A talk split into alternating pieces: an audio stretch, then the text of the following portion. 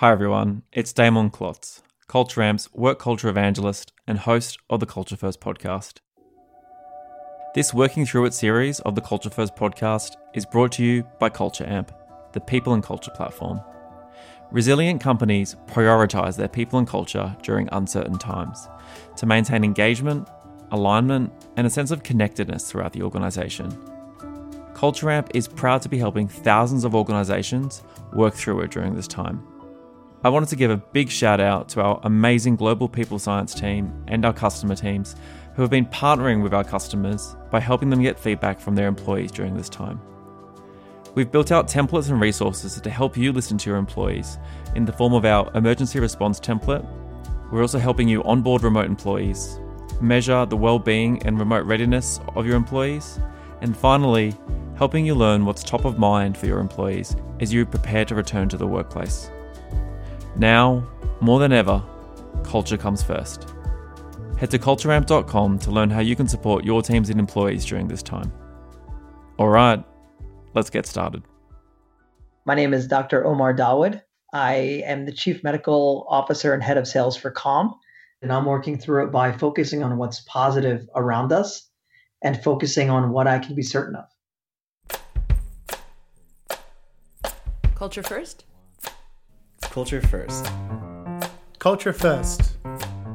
Culture first.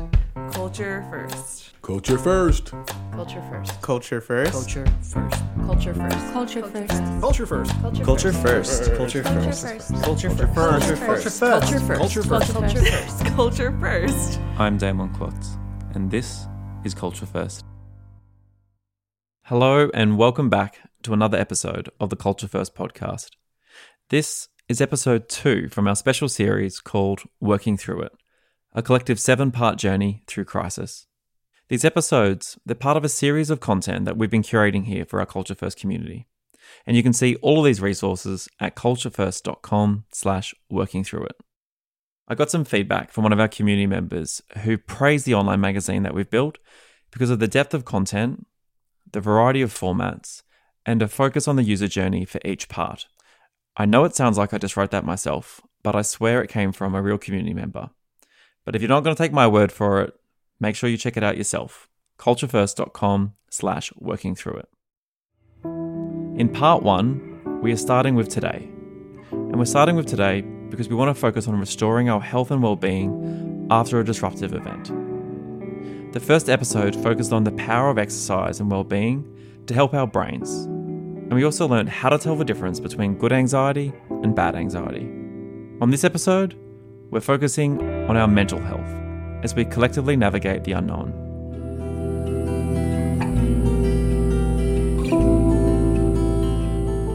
Many of us are trapped at home, forced to grapple with the stress and anxiety from a confined space. In my opinion, there has never been a more relevant time to be prioritising our mental health people are experiencing widespread and prolonged burnout, and they're looking for ways to build meaningful connections in this new environment. We have curated resources for you in the episode notes, but it's really important for me to remind you that if any of the content or stories shared today are impacting your mental health or triggering for you in any way, to please reach out and ask for help. My guest today is Dr. Omar Dawood, the Chief Medical Officer and Head of Sales at Calm we talked about the importance of checking in first at the human level. How do we make space for vulnerability at work? And what are the tactics for helping us navigate the unknown with resilience? If you're a long time listener of this podcast, or maybe even a first time listener, you might have come to know me as the evangelist for workplace culture, and why I believe it's the biggest lever that we have to create successful organizations where people can be human, feel alive, and do their best work.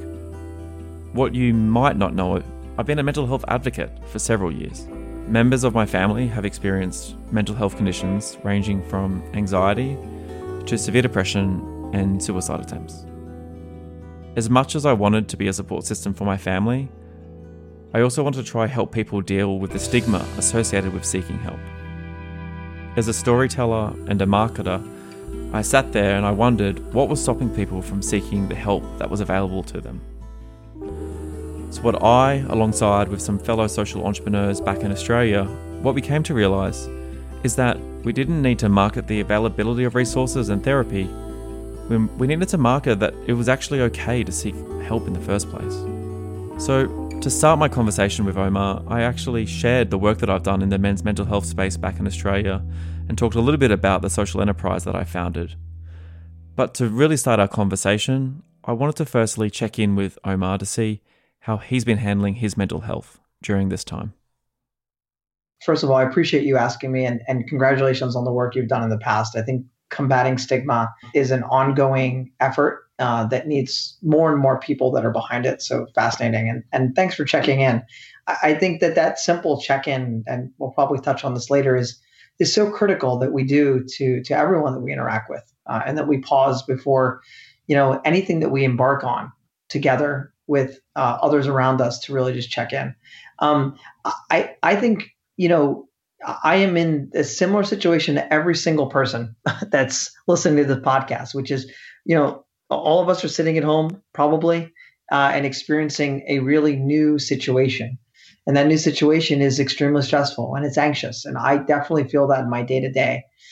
It's a time to, to really be able to exhibit vulnerability and, and just admit that. Uh, and I think by admitting it and acknowledging that, it's definitely okay to do. And, and, it's something that that allows us to then take that next step to actually be able to seek resources to actually support us. So I really appreciate that you've done that yourself here for your listeners. I think to me that that's one of the most important steps. So while we're on the subject of uh, of check-ins, is there a good question for leaders out there to be using right now when it comes to actually asking a check-in question that's specifically focused on the mental health of their teams? Yeah, I, it's a good question. I'm thinking a lot about this.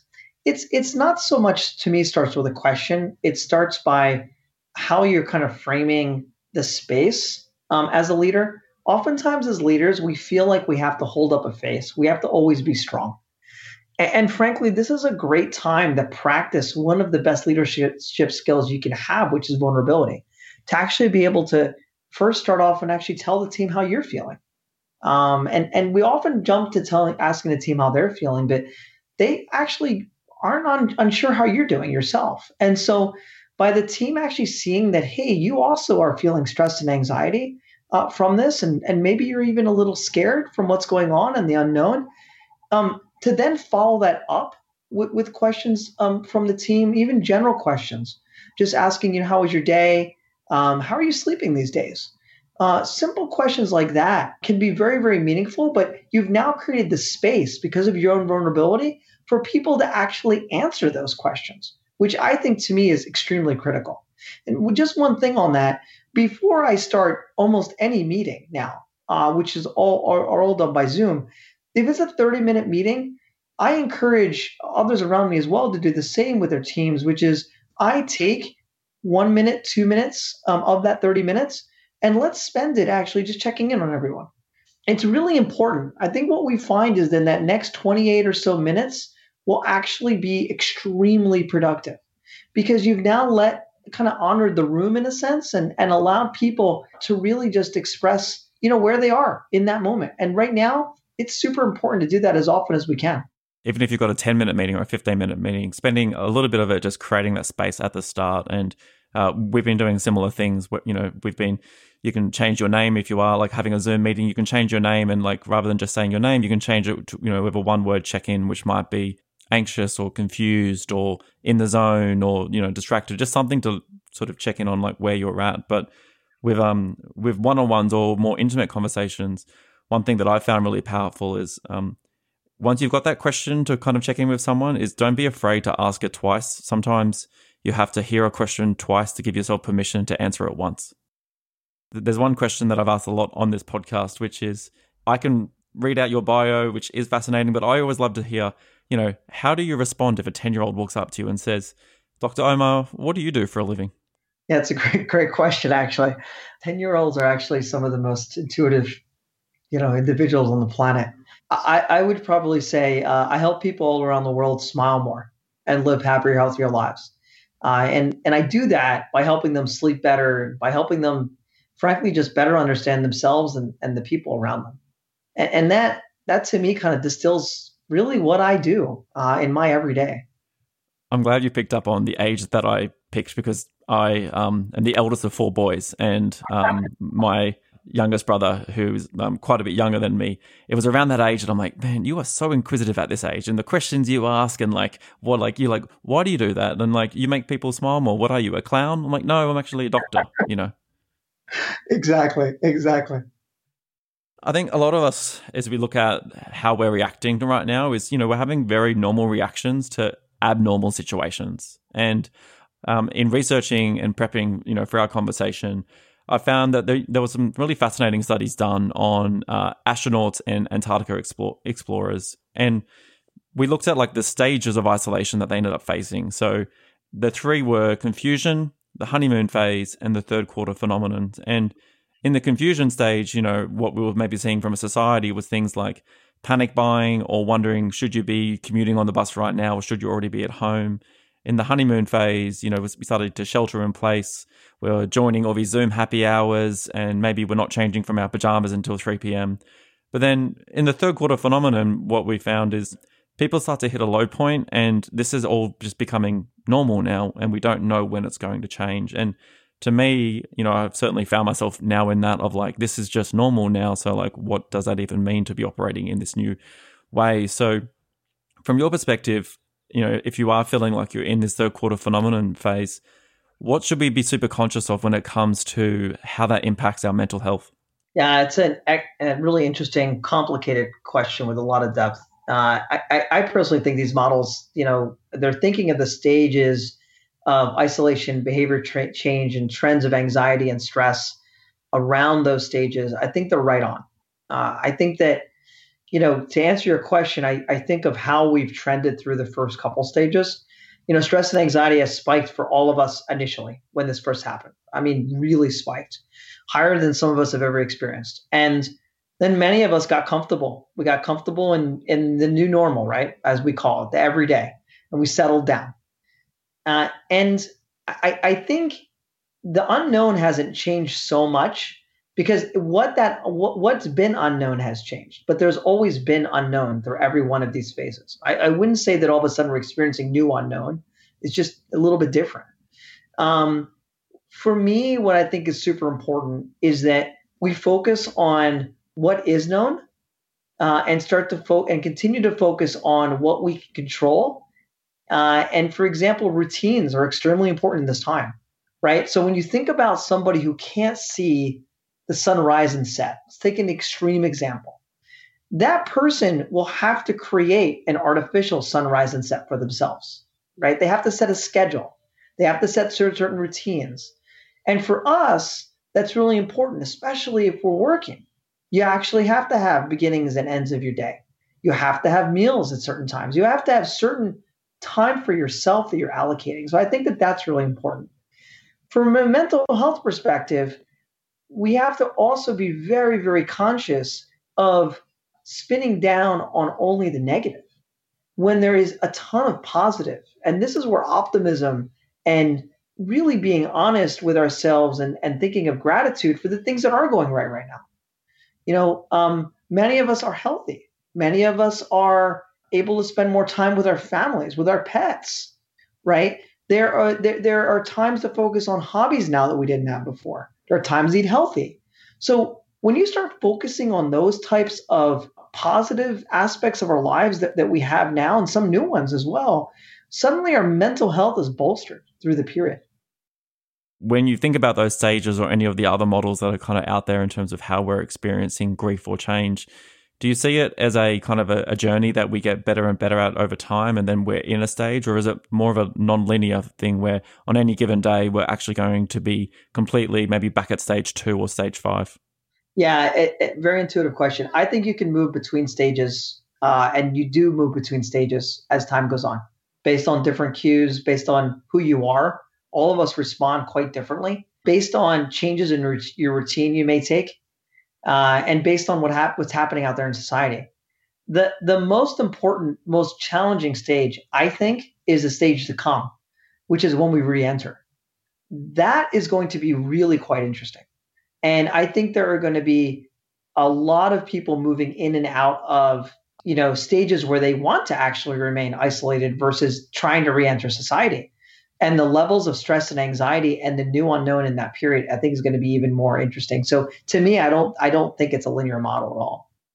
I'm a big fan of containers and stories and metaphors because I really think it helps, you know, be able to convey a message. And one of the ones that I've seen a lot of people talking about is this idea of putting your own oxygen mask on first, which you know, I think it sounds good in theory. We can all empathize with it. We've got the visual of being on a plane, which, you know, for a lot of us, that hasn't been the case for a while, but we can at least remember what planes were like.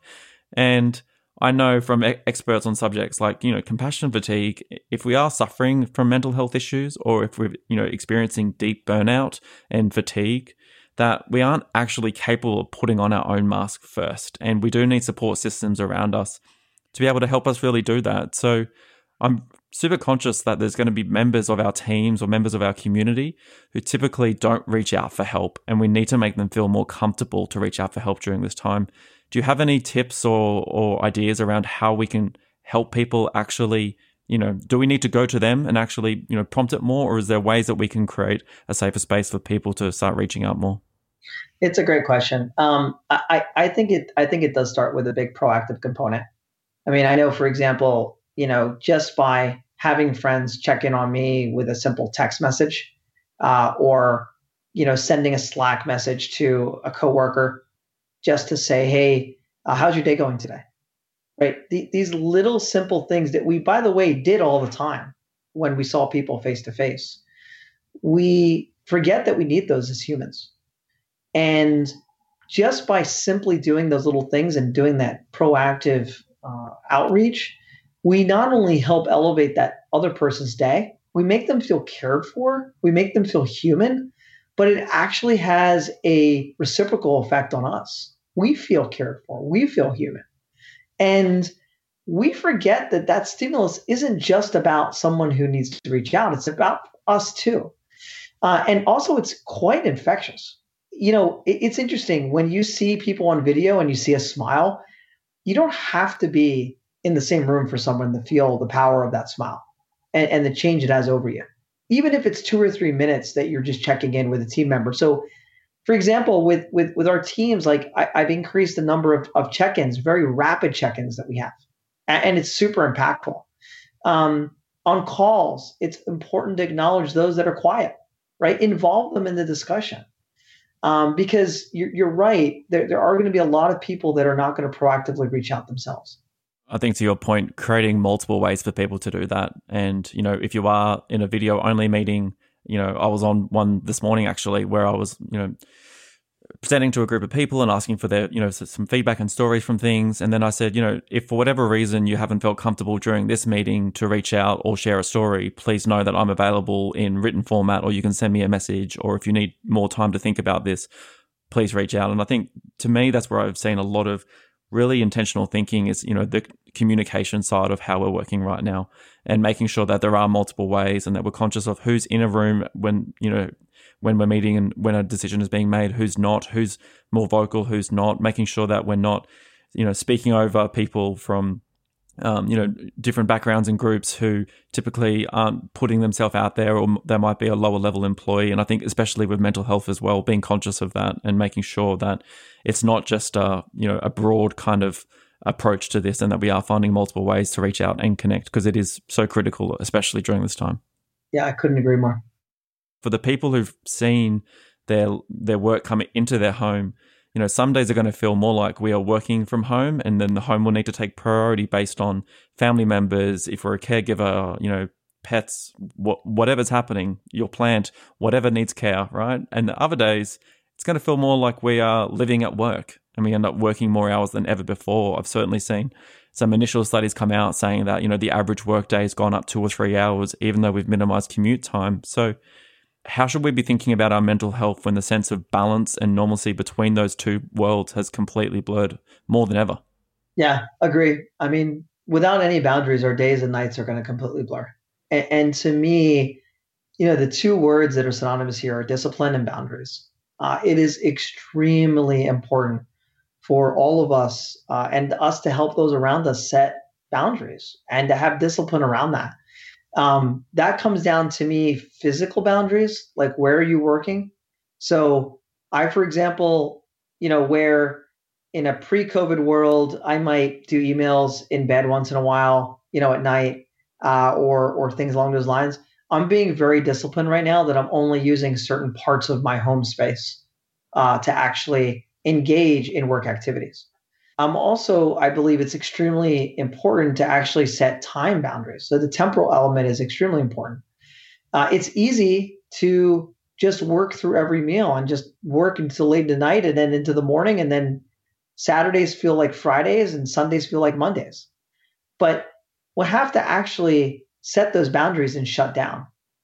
And, and it's important. And as leaders, if we don't do that, our team won't do that either. That is a super critical aspect. That will help us actually establish a work versus home environment, which I just think mentally and physically, we, we just need that. Um, and look around you, look around at those who are actually good at it. Uh, I like to actually encourage team members to actually dialogue with those that have been working from home for years because they've become expert at it. How they do it? What are the best tricks? Right? What, what, what are the good practices we can all learn from? This is this is a time to be humble. This is a time to open yourself up to learn from what's working for those around you and what's not working. Is there a difference between the burnout that we might typically associate with burnout associated to work and is there a, a, change in what that burnout means knowing that like we're actually working from our homes right now and there's just normal stress and anxiety and burnout that we face from just day-to-day life yeah great question. Burnout itself i don't think the concept has, cha- has changed. I think the way that we're experiencing it is quite different. Uh, the burnout you know the etiology of it really comes from from stress and from an overload. And right now we're going to reach that breaking point much faster. Everything is heightened. Everything is heightened. And so with that amplification we can reach the point of burnout the breaking point much faster the other thing too is once we reach it the stress and anxiety is continuing and so it's prolonged burnout and when you start experiencing burnout for short periods of time, it can be really deleterious to your health, to your mental health, your physical health. But ongoing burnout, uh, and when that stimulus is not uh, actually removed, can be quite challenging on the body. We're not we're not wired to deal with ongoing stress. We're wired to deal with short bursts of it. And so, in a pandemic like this, the the the third dimension to it is that those who we normally would lean on off right now, many of them are actually experiencing exactly the same thing. And so it's more widespread burnout as well. And so you feel like there's no place to escape and no one to talk to. Uh, it can really, really be challenging. And this is where coping mechanisms, the you know, thinking of resilience and mental fitness and and and spending time building those practices. Like I know that's part of why we've seen such a massive influx to calm, is that there is there are so many opportunities to almost quote unquote escape from from those feelings, but also to be able to to reinforce and develop the skills that you need to be able to be resilient to the ongoing amount of stress and anxiety that we have around us. One of the conversations that I found really fascinating is not only are we thinking about our own like how we're working and how we're responding in our own mental health, but for a lot of us we're actually we're witnessing the mental health and the working styles of people that we typically didn't always see. So if you're sheltering in place with a with a partner, I've heard people joke, "Oh, I, I didn't know um, that my partner was a, you know, let's circle back kind of person." And like we're hearing them in their workplaces saying these things that we didn't, but we're also seeing, you know, like how they cope with stress at work as well as how they're just coping in general. And you know, if you're in a major metropolitan city that has a high cost of living. Maybe you're living with your roommates who have now also become your colleagues and you're like dealing with their own mental health and stress. Or if you're working with your family, you know, maybe they're seeing dad or mum, you know, really stressed at work for the first time and they're seeing a different side. I know it's important to reach out and actually like talk about these things, but in, in, in other ways, maybe our default reaction is to protect our family or protect our roommates or protect our partner from some of the things that we're feeling. You know, have you had to wrestle with that or, you know, do you have any advice for someone who, after hearing that, sitting there going, maybe I have been shying away from that conversation? Yeah, I, I think it's going to be different for everyone. I mean, uh, it goes back to vulnerability. I, I think being able to actually engage in those conversations is healthy. It's hard. It's really, really hard um, hearing hearing and seeing others do it by example helps normalize it quite a bit. I, I think right now, you know, I, I believe that like we're, I, I always say, and I I use this because it's an important part of what we're talking about. I, I I say to a lot of people like reduce your media consumption, reduce how much stimulus you're getting from what's going on from those types of channels. But on the flip side, what you hear in the media and what you hear um, out there from the press you hear a lot of people actually creating a new dialogue around this, right? And so I, I think that's healthy. Uh, and and the more we can actually communicate and sometimes over communicate, especially in these times, the better. It, it's like having as many monitors on your pulse as possible right now and on the pulse of those around you. So I would err on the side of over communicating. It's not natural, and it's it's hard. Uh, and but especially when we're some people are living on top of each other you're in more continuous contact situations with um, with family members and household members and spouses and children and mixing in work with that as well. So it really can be you know quite anxious and and, and stressful. But if you're communicating with your partner through that i, I believe that that is uh, extremely ideal. And uh, and and that is the pathway to me i believe to you know coming out of the dark here uh, through this in, in a very, very uh, sustained mental state. It certainly helped me. I've uh, I've joked to a, a, a, few people now that I've got my colleagues who I work with at Culture Amp, but then like my housemates have also become colleagues. You know, we're working in this new office together that we call our apartment, and you're like, hey, just letting you know, like, you know, just letting you know I'm going to be recording for the next hour, or just letting you know that, you know, I've got some deep work I need to do and my door's shut and I'm going to be doing this. like, just over communicating what we're doing because, you know, the last thing we need is any additional stress right now through, um, you know, assumptions or, you know, poor agreements with the people that we're sort of working with. So, um, definitely a big fan of over communicating. Yeah. And, and if I can chime on that for a second, yeah. I think, you know, I, I live with my my, my dog, so I have a Samoyed uh, puppy, and he is everything you would expect in a puppy. He doesn't understand why I'm home. He thinks I quit my job to play with him, and so he will interrupt me on Zoom calls and on video and come in. And on the same right, I have uh, people's spouses that will walk into a room you see on video, or or children, or or, or you know other pets. Right in, in a world pre-COVID, you know, you'd find a lot of people would get somewhat annoyed by that. Uh, and our natural reaction when that happens is we're embarrassed by it, right? When we're interrupted on a call like that. What is important as leaders is I, I think we have to acknowledge that, that that's okay right now.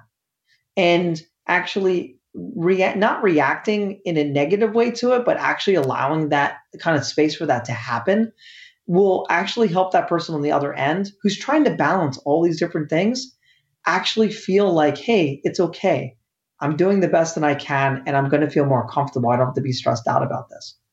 There's nothing wrong with over communicating to your housemates, your family members, or your pets because they all need to understand where we're coming from. And yeah, I know a lot of people with pets are also worried about like when you have to return to work, they're like, they're not going to be able to cope anymore. They're very used to seeing me all the time. It's very true. We spoke a little bit about some of the barriers for looking after our mental health, um, and you know some of it in the past might be stigma associated with seeing a therapist, um, personal stigma around even just being someone who needs to ask for help. Um, I know a lot of the work that I worked on in the mental health space in Australia was reducing the bravado around Australian men being tough and strong and not needing to soften up and have these conversations. And, you know, for others, it might have been more of a, I know it's important, but I don't have time to start a mindfulness practice, or I don't have time to meditate, or I don't have time to do breathing exercises, even though I know it's important. So there's always been barriers, but we spoke as well about some good news. What is some good news that we can kind of, you know, center on right now? How do you think it's easier right now to actually take action on supporting your mental health during this time? Well, I mean, I think there's more of a dialogue around it. Mental health is extremely stigmatized. And one of the you know it's it's faced with both invisible and visible barriers. And the biggest invisible barrier is that the you know stigma for all the reasons you've just listed. One of the best ways to combat that stigma is to actually see others talking about it to actually see that it's okay to talk about it to see that it's okay to do something about it and to normalize it. And i mean talk about being normalized. Everybody's talking about being feeling stressed and anxious And you know, you you see a wider group of people exhibiting vulnerability than I think I've ever seen before on a massive scale. People who, you know, you would never expect it. And so that that to me is a great foundation and basis for just making it easier to actually do something about your mental health and take an action. Typically, grief has been a term that's been associated with end of life discussions, but I've seen it come up a lot more over the past few weeks as we grieve the loss of the life as we knew it. Uh, you know, whether it was the loss of travel, the loss of experiences, you know, if you're a foodie or, you know, the, just getting out and being, you know, we, we've lost so many different things and we don't know when they're going to come back. And we all experience grief differently. Um, you know, some some of our colleagues might appear to be handling this situation better than others, and what we're all trying to, I guess, really grapple with is, uh, you know, what is on the other side of this, and you know, on the other side of this is also this concept of anticipatory grief, and it's the feeling that we get when, you know, we don't know what the future holds, and that we've got this deep level of uncertainty. So when it comes to managing uncertainty and dealing with anticipatory grief, do you have any any tips or stories you'd like like to share with people listening? Yeah, I mean, it, it's for me, it boils down to something very simple, which is uh, when you have a situation like this with so much uncertainty, uh, it's very easy to be overwhelmed by it and to, you know, suddenly spiral. Uh, and, you know, uncertainty is one of the key ingredients to a stressful situation. But what's important is for us to take a little bit of a step back and focus on what is certain. What can we manage in this situation? You don't have to manage the entire situation, but what can you manage? So, you know, I can manage that I have breakfast, lunch, and dinner every day. Um, and I can manage that uh, I'm able to, uh, you know, eat healthy and able to you know, get into a little bit of an exercise routine and, you know, do certain things. Um, that's important. I think that when we start doing that, we're going to start to be able to manage more and more. And with that comes less and less uncertainty. I love that. Yeah. It's so easy to think about everything that we don't know right now, but there are things that we know. There are things that we have control over and, um, you know, tying it to just physical gestures or behaviors that you can, you, can do every day. And, you know, for me, um, you know, just working from my desk in, in, in my apartment here, you know, I've got a, a throw blanket, which I typically put over a TV. And then at the end of the day, I try throw it over my laptop and my podcast gear and just give myself that gesture that I have control over, over my time and, and, and my work. And even though the expecta- the expectations around how we're working is changing and we're dealing with that and we have, we're having to work through it, there are things that I can control, and it can be as simple as that. Um, but those little things help me to center myself in, in in this current moment, which I think is you know so important. I love that. And then, what advice do you typically give to others that you've actually found yourself saying a lot more to yourself during this time in order to try work through it? So I have this quote that I've been saying since I was 15 when I went through stage four cancer. Uh, it's actually tattooed on my right forearm in Japanese kanji which is never miss an opportunity. And to me, those are great words during this period. It's really all about never missing an opportunity right now to enjoy the time that, that we have that we didn't have before. We have time to read that book. We have time to share a quiet time with our family, our friends, our significant other. We have time to focus on those hobbies we stopped doing when we were so busy and we're never home. We have time to practice healthy eating. We have time to exercise. And to me, we have time to just be thankful for everything that we haven't necessarily been putting in focus. A big thank you to Dr. Omar Dawood for joining me. You can learn more about him as well as download some of the great resources from Calm at culturefirst.com slash working through it. So I really hope that the first two episodes from part one have helped you start with today, as we collectively look to restore our health and well-being after experiencing a disruptive event. That final answer that Omar shared with me, it has really stuck. He said, never miss an opportunity. So, by starting with today, I'd like to leave you with a challenge. And you can share it with me if you're using the hashtag working through it on social media. And the challenge that I have for you is what opportunity are you not going to miss when it comes to your mental health and the mental health of your team? There were some great examples shared in this episode, like starting with the human check in, as well as using some of the resources that we've curated. So I'd love for you to share with me how you're working through it. Stay tuned for part two of the Working Through It series, which is going to be called The Only Way Forward is Through. Together, we're going to be exploring how to encourage acceptance with stabilizing leadership. So, as we wrap up, if you've enjoyed this episode, please leave us an honest review. Firstly, it actually really does help more people find these stories, and I really believe that the world needs these stories right now. And then, funnily enough, the team at Culture Amp loves the feedback. So, please share it with us. Uh, it really means the world to us, as well as the fact that more people get to listen. So, we'll see you back for part two of the Working Through It series. And until then, I hope you're having a great day wherever you're listening.